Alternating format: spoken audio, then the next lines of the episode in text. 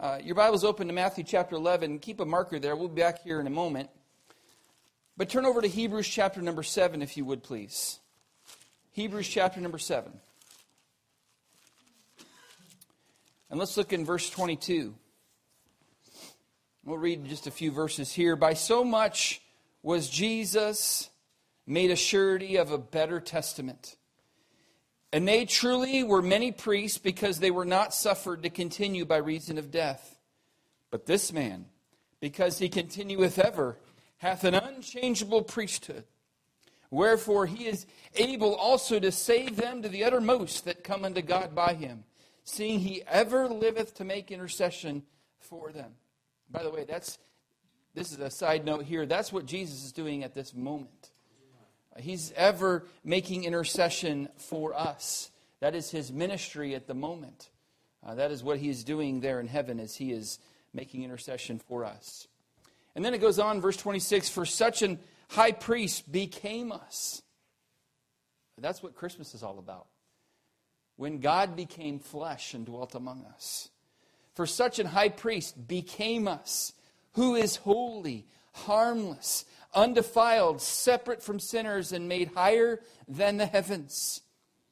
Then, verse 27, I want you to see this who needeth not daily, as those high priests, to offer up sacrifice, first for his own sins, and then for the people's. For this he did once, when he offered up himself.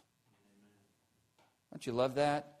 This is a reference, of course, to the Old Testament priesthood and how they would have to make a sacrifice for themselves because they themselves were sinners and needed their sins covered. And then they would do so for the people. Jesus didn't need to do that for himself because he was sinless. He was blemish. He, he had no blemish. He was a lamb without spot and without blemish. And then he offered up himself to pay for our sins, to offer us forgiveness of all of our sins. Aren't you glad for that particular aspect of salvation? That all of our sins are forgiven, the past, the present, and praise the Lord for the future sins that we'll commit tomorrow or three years from now. God has forgiven it all. It's all under the blood. So, salvation includes this wonderful aspect of forgiveness of sins. It also uh, gives us Secondly, eternal life. It also offers us eternal life. Revelation 22 and verse 17 is another uh, one of those invitations of the Lord, but it deals with this matter of salvation and the aspect of eternal life. Revelation 22 17. And the Spirit and the bride say, Come. And let him that heareth say, Come.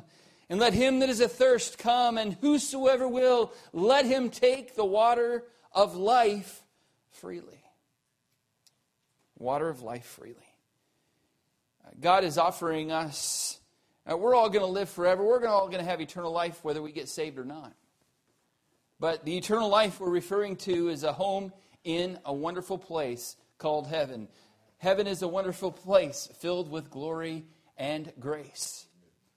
I mean, the, the physical aspects of heaven, we've discussed it a little bit, are wonderful, are beautiful.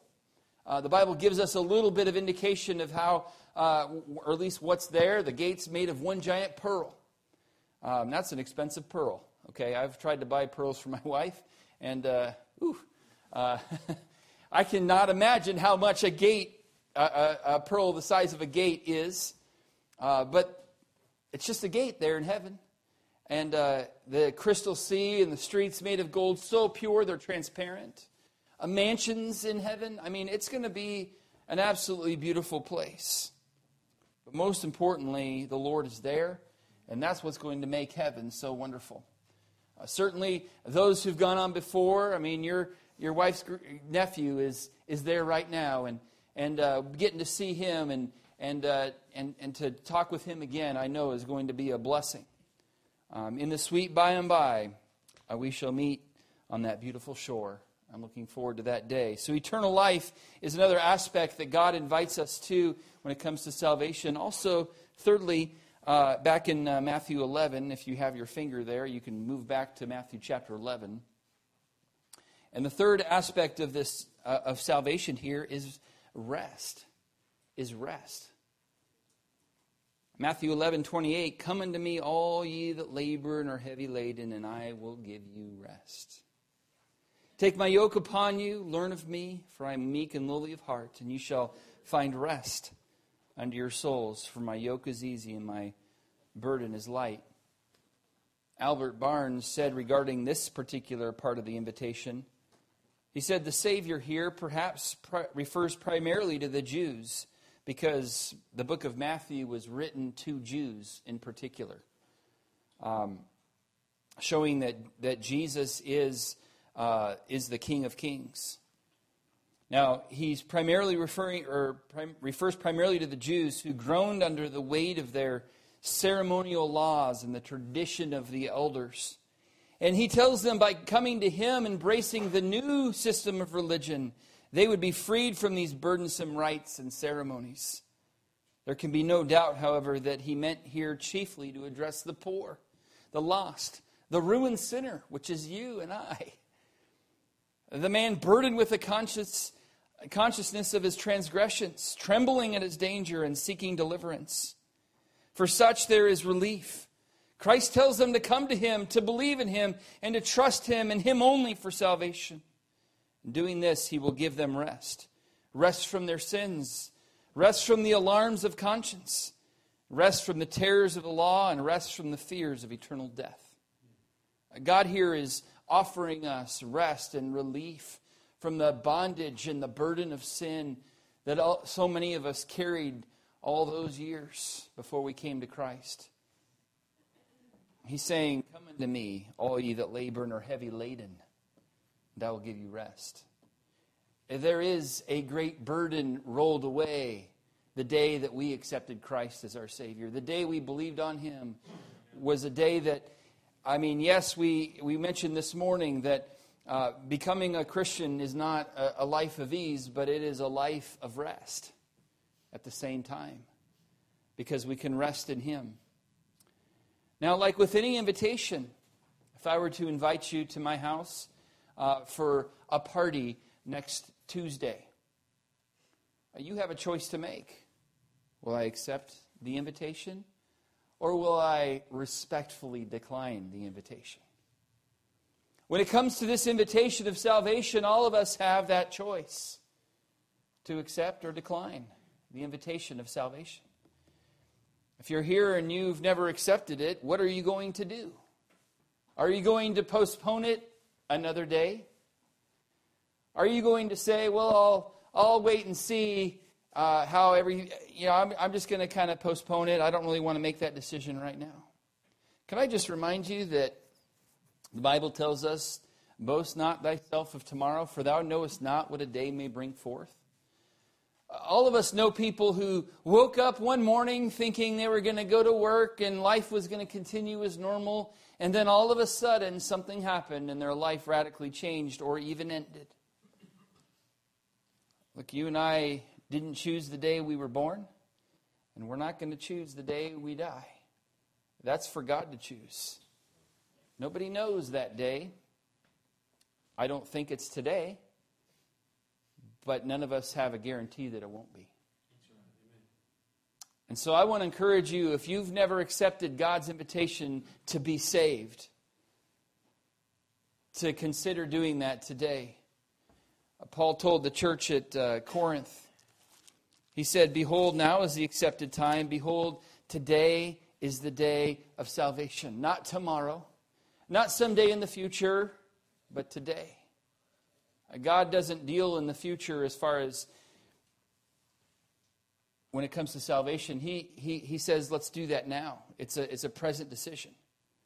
So, with any invitation, you have to make a choice. And with this invitation, you're invited to be saved. What are you going to do with that?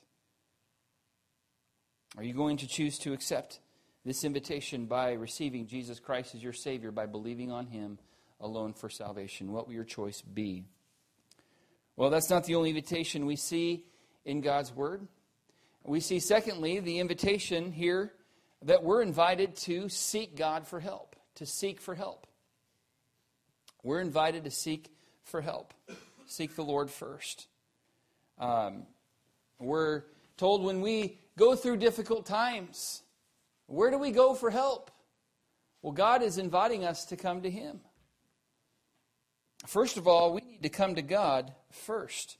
Come to God first. Jeremiah 33 3 says, Call unto me, God is inviting us, and I will answer thee and show thee great and mighty things which thou knowest not. So, when you go through a trial or need answers in life, where do you go first? Do you go to your friends? Or what, what if we just, just kind of fret about it and worry about it for a while? Maybe that's a good option. Obviously, that's preposterous, but you know what? We do that, don't we? And I say we because I include myself in that. And God invites us to call unto Him, and He's going to answer us and show us great and mighty things which thou knowest not. Great invitation to come to Him first. Unfortunately, all too often, prayer is our last resort, but God invites you to come to Him first. I read a story about someone who attended church in Kentucky, and they watched an especially verbal and loud child being hurried out, slung under his irate father's arm. He was acting up in church, and his father grabbed him and put him under his arm and walked out. And no one in the congregation so much as raised an eyebrow until the child captured everyone's attention by crying out in a charming southern accent, Y'all pray for me now. As he was being taken out of the church building. You see, this young man understood the importance of seeking God first when he was going through a difficult time. And so he invited others to pray for him. Look, it was Jesus who said, But seek ye first the kingdom of God and his righteousness, and all these things shall be added unto you. Again, seek him first. Come to God first. Make prayer your first resort, not your last. John Bunyan said this He who runs from God in the morning will scarcely find him the rest of the day. And I have found that to be true in my own life. When I don't seek him first in the morning, then I'm going to have a difficult time finding him the rest of the day. Oh, he's still there if I want to, but the hustle and bustle of life gets to be where we don't seek him. So we need to come to God first. We also are invited to come to God boldly. Come to God boldly. And of course, this is Hebrews chapter number 4, verse 16, where the writer of Hebrews says, Let us therefore come boldly under the throne of grace that we may obtain mercy and find grace to help in time of need. To me, this is a very strange invitation especially when I consider who I am. Now, I don't know me like God knows me, but I know me, and I'm, I'm a sinful person. And God is inviting me to come into His presence, into the very throne room of God. But not only that, He invites me to come boldly. Like, I don't deserve to come at all, let alone boldly. And yet, the Lord is inviting us to come boldly. Well, why is he inviting us to come boldly, and how can we come boldly? Well, that, that verse says, Let us therefore come boldly. So, whenever you see the word therefore, you always need to find out why it's there for. right? So, you need to go back a couple verses and, and find out what the therefore is there for. Okay? And so, let's look back in a couple verses of uh, Hebrews chapter 4 here. Verse 14 says, Seeing then that we have a great high priest that is passed in the heavens, Jesus, the Son of God, let us hold fast our profession. And then verse 15 is a, is a special verse. For we have not an high preach, our priest which cannot be touched with the feeling of our infirmities, but was in all points tempted like as we are, yet without sin. Let us therefore come boldly unto the throne of grace. You see, because we have a priest. Uh, Jesus knows what it's like to go through difficult times, to be tempted like you and I are. And yet he's without sin. And as a result of that, God says, Let us come boldly under the throne of grace. Pretty amazing invitation. We have access into the throne room of God. How much do we take advantage of that access? It's the greatest resource you have. It's more important and it's more valuable than your bank account, your retirement fund. It is access to the throne room of God. How much do you take advantage of that? How much do you access that throne room? He's inviting you to come to Him first, and He's also inviting you to come to Him boldly when you're going through difficult times. And, folks, can I just say this? It's not a matter of if we go through a difficult time, it's really a matter of when. Because we will all experience difficulties, we'll all experience times where we need to obtain mercy and to find grace and help, uh, uh, uh, to help in time of need. All of us are going to have those times of need in our lives. You may not be experiencing one right now, praise the Lord for that, but tomorrow you might. And when you do, come to God boldly. Not because of who you are, but because of who He is and what He did for you. That's why we can come to Him boldly. So we see the invitation here. You're invited to seek God for help. Again, the question is what are you going to do with this invitation? Are you going to accept or are you going to respectfully decline? Now, you can tell me, oh, I, I'm going to accept that, but time will tell. When you go through a difficult time, what you do and where you seek and where you turn when you're going through a time of need. God is inviting you to come to Him. And He's the one that can offer you the real help and the real answers that you need during those times. So don't seek anywhere else. I, I appreciate that we have friends and, and those around us that can help us navigate through life and be a blessing, and we're called to bear one another's burdens. I get all of that. But all the while, God, who is God, is inviting us to come. Let's go to Him first, and let's go to Him boldly. Number three, the third invitation I want to highlight tonight is the fact that you're invited to share the truth. You're invited to share the truth. You're invited to be saved. You're invited to seek God for help, and you're also invited to share the truth. Mark chapter 1, verse 17. Jesus said unto them, Come ye after me, and I will make you to become fishers of men. Straightway they forsook their nets and followed him. In other words, we are invited to follow him and to invite others to follow him. So you could say we are invited to invite. We're invited to invite. I want to show you three examples of someone in the Bible inviting someone else to come to know Jesus and to know the truth. Turn your Bibles, if you would, to John chapter 1. There's the first two here in this uh, passage of Scripture, John chapter number 1. We are invited to invite. John chapter 1, verse number 39. Uh, let me back up here. I want to read this whole chapter, but I'm not going to. Let's back up to verse 35. Again, the next day after John stood and two of his disciples, and looking upon Jesus as he walked, he saith, Behold the Lamb of God. Well, and the two disciples heard him speak, and they followed Jesus. Then Jesus turned and saw them following, and saith unto them, What seek ye?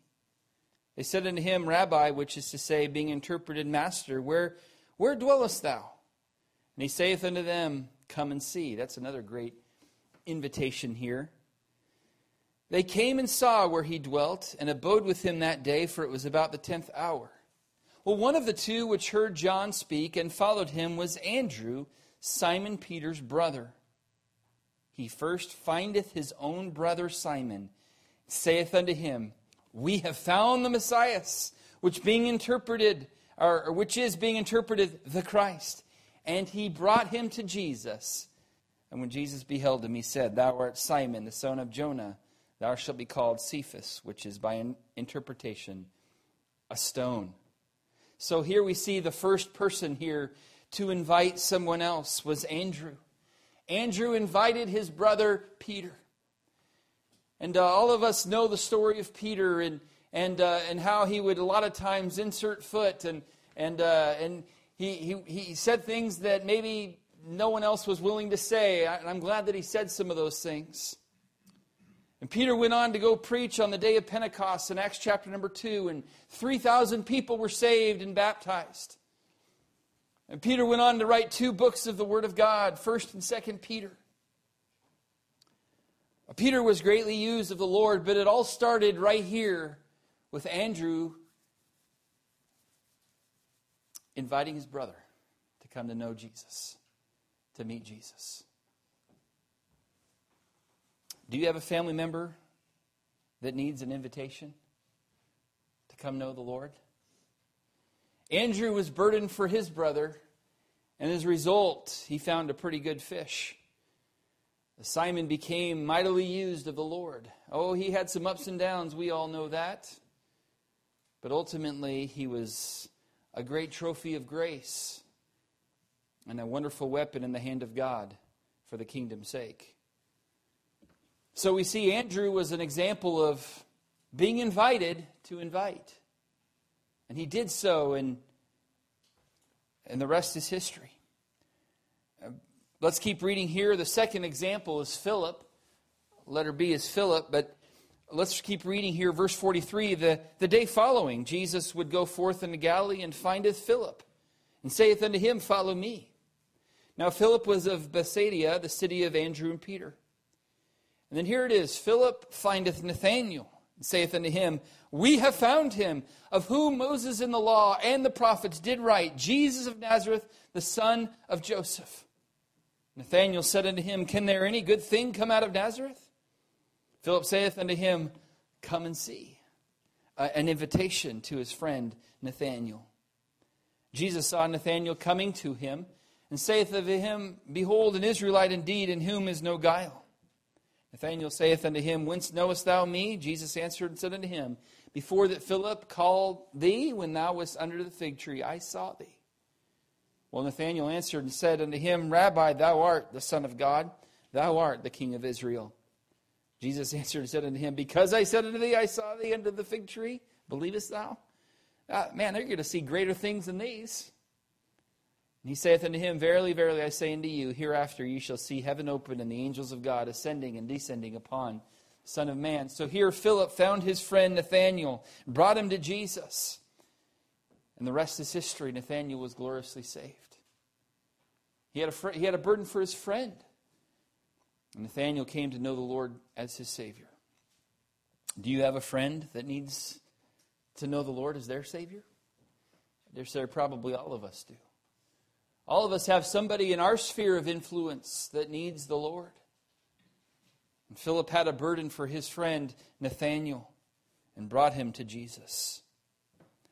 I think, thirdly, about a man by the name of Cornelius in the book of Acts. Acts chapter 10, if you want to flip over there, if you would. Acts chapter 10, I want you to see what this man did.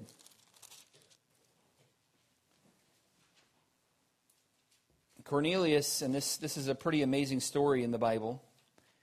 Acts chapter 10, verse number 1 says, There was a certain man in Caesarea called Cornelius, a centurion of the band called the Italian Band, a devout man, and one that feared God with all his house, which gave much alms to the people and prayed to God always.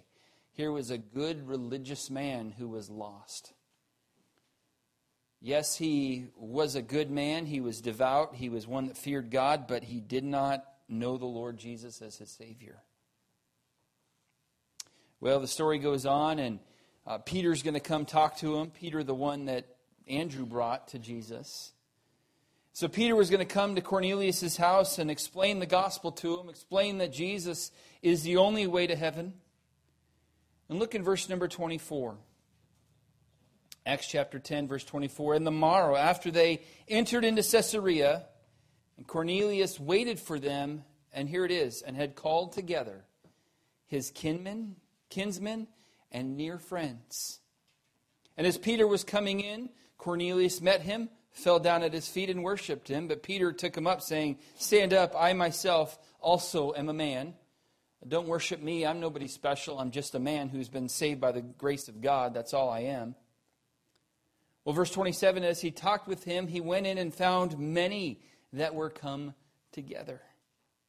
And he said unto them, Ye know how that it is an unlawful thing for a man that is a Jew to keep company or come unto one unto one of uh, another nation, but God has showed me that I should not call any man common or unclean. And it goes on down, and um, I, I, have all the way, I'm supposed to read all the way to the end of this chapter. Uh, I'm not going to go ahead and do that. Um, let me see if I can pick out where, what I'm looking for here. Okay, pick it up in verse 44. While Peter yet spake these words, the Holy Ghost fell on all them which heard the word. So there was a whole host of people here that Cornelius had called together. So he called his kinsmen, his family members, and uh, and uh, their and his friends um, in verse number 24, and near friends. And then verse 45, they of the circumcision which believed were astonished, as many as came with Peter, because that on the Gentiles also was poured out the gift of the Holy Ghost. For they heard them speak with tongues and magnified God. Then answered Peter, Can any man forbid water, that these should not be baptized, which have received the Holy Ghost as well as we? And he commanded them to be baptized in the name of the Lord. Then prayed they him to tarry certain days. So the point here is that Cornelius got a whole group of people to come hear the man of God preach the Word of God. And many of them got saved that day. Many of them became Christians because of what they heard. Now, Cornelius wasn't even saved, I don't think, even himself at that point.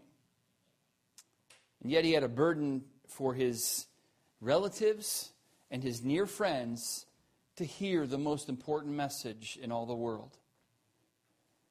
Now, last week we met together to talk about the needs of the world for the gospel of Christ we were encouraged to lift up our eyes and look on the fields, and we did so. We looked on the fields of Mexico and the fields of the Philippines and, and Indiana and Germany.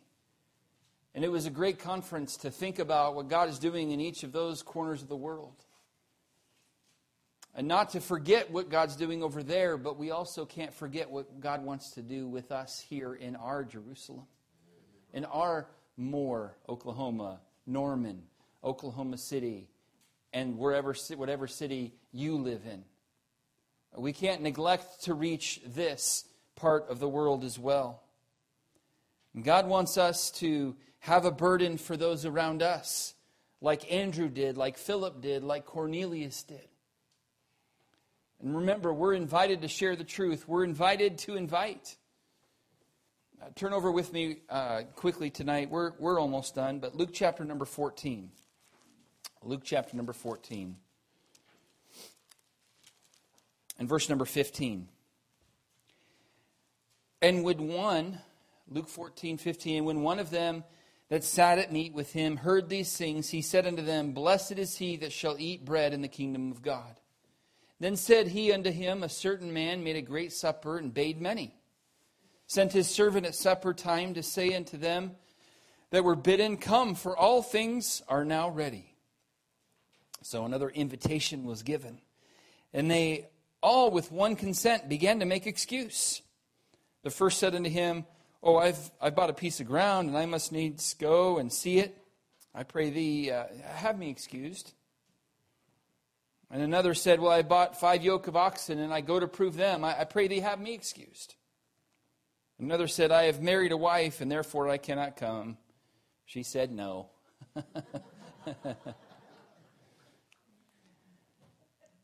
Uh, verse number 21 So that servant came and showed his Lord these things. Then the master of the Lord, uh, the master of the house, being angry, said to his servant, Go out quickly into the streets and lanes of the city and bring in hither the poor and the maimed and the halt and the blind. The servant said, Lord, it is done as thou hast commanded, and yet there is room. Lord said unto the servant, Go out into the highways and hedges, and compel them to come in, that my house may be filled. For I say unto you that none of those men which were bidden shall taste of my supper. God wants us to go out into the highways and hedges and compel them to come in. Now, all we can do is give the invitation. Again, it's up to them to decide what they do with the invitation. It's up to them if they accept it or respectfully decline. But God does want us to go out into the highways and hedges and compel people in our Jerusalem to come to the house of the Lord. Now, ultimately, uh, this is a spiritual application here. God is inviting or telling us to invite them to come, ultimately, that His house in heaven would be filled. Not necessarily the church house, but we can certainly make application to that as well. Um, next week, we have an amazing opportunity because of Easter. A lot of people are going to go to church on Easter that would not normally go to church. Now, they're going to go somewhere, probably. Um, I know that what I'm going to be preaching on Sunday is going to be a clear gospel message. They're going to understand what it means to be saved. They're going to have an opportunity to believe on Christ alone for salvation. Uh, there's other churches that I'm not sure that's going to be the case. Now, there's probably going to be a lot in our area that that is going to be the case, but I know for sure that this one will be a place that they can come and hear a clear presentation of the gospel. I want to encourage our people to go out and share the truth this week. I want to encourage us to accept this invitation to share the truth, to accept the invitation to invite others to come. So I'd like to ask this question as we kind of close tonight Who will be in church next Sunday because they received an invitation from you? There was an individual here this morning. Some of you may have noticed him. And uh, I am so thankful that the Lord brought him. But you know what he told me today? He said, Somebody came by my house a few months ago, and I've been waiting. But here I am. You know, we don't know the invitations that we give out, the flyers that we place on cars, put on doors, knock on doors, and invite people to come. We don't know what God's going to do with it. It's a seed that we're planting that one day will bring forth fruit. And I'm thankful that uh, this gentleman came to came today, and, and uh, we're going to get together sometime this week, and I'm looking forward to talking with him further. And if he's watching tonight, I'm looking forward to talking with you, brother. And I'm thankful you came today. But, a, but an illustration that God can use just an invitation to change somebody's life. Think of, think of the invitations that caused you to come to Christ. Now, maybe nobody invited you to church, but maybe your parents forced you to go, like my parents did. My parents told me, "Hey, you're going to church, and if you're in, if you're dressed in church clothes, great. If you're not, we're going to take you in your jam jams. well, I never went with my jam jams. I made sure I was ready in my church clothes. But who will be in church next Sunday because they received an invitation not from me as the pastor, but from you? Because look, there are people in your life that no one else can reach. Your neighbors are not my neighbors. Your coworkers are not my coworkers. They're yours for a reason. God puts you there as a light, as a witness. What are you going to do about it? This week, deliberately, intentionally invite people to come. You are the one that God wants to use to reach out to them. You may not be able to necessarily lead, lead someone to the Lord uh, completely, but you can give them an invitation to church. And when they come here, Lord willing, next week they'll hear a clear presentation of the gospel of Christ. So, who can you invite this week? What coworker? What coworker can you invite this week? Maybe you've given him an invitation before, but here's another opportunity for another invitation. Maybe this is the one that God will use to bring them in. What coworker could you invite this week? What neighbor could you invite this week? What friend at school could you invite this week to our Easter services? What worker around town, what barista that you frequent? Or, or drive through personnel that you frequent? You know, what person in the community do you know that maybe you have a little bit of a relationship with that you could give an invitation to this week? What person can you invite this week? I want to encourage you just to think about that for a moment and ask God to bring some people to your mind that you could invite deliberately this week. I hope that you go and pass out flyers, but but what's more effective is if you go, "Hey, coworker, we're having special Easter services. Would love to have you come. Here's a here's a little flyer. Um, hey, neighbor, thanks for being a good neighbor. Allstate is there, or whatever, whatever the commercial is. What is that? Allstate? Is that what it is? Like a good neighbor, Allstate is there. Is that what it is? State Farm. Okay. Wrong. Allstate is when mayhem comes or whatever, right? okay, we're getting off track talking about insurance. Back to the invitations. What, what person can God use you this week to invite? And this isn't just for me. And this isn't just for old people. Not that there are any old people in the room. This isn't just for young people, though. This is for everybody. God wants to use us to reach out into our Jerusalem this week. Let's not postpone it. This is an opportunity that comes around once a year. Let's take advantage of it and use it for God's glory. So, the invitations that God's given us, the invitation to be saved. You are invited to be saved. Isn't that a great invitation? You're invited to spend all of eternity in heaven and miss a horrible place called hell that we all deserve, by the way. You're invited to seek God for help when you're going through difficulties Let's not reject that particular invitation. And then you're invited to share the truth. What a blessing it is to be used of the Lord to give out his message.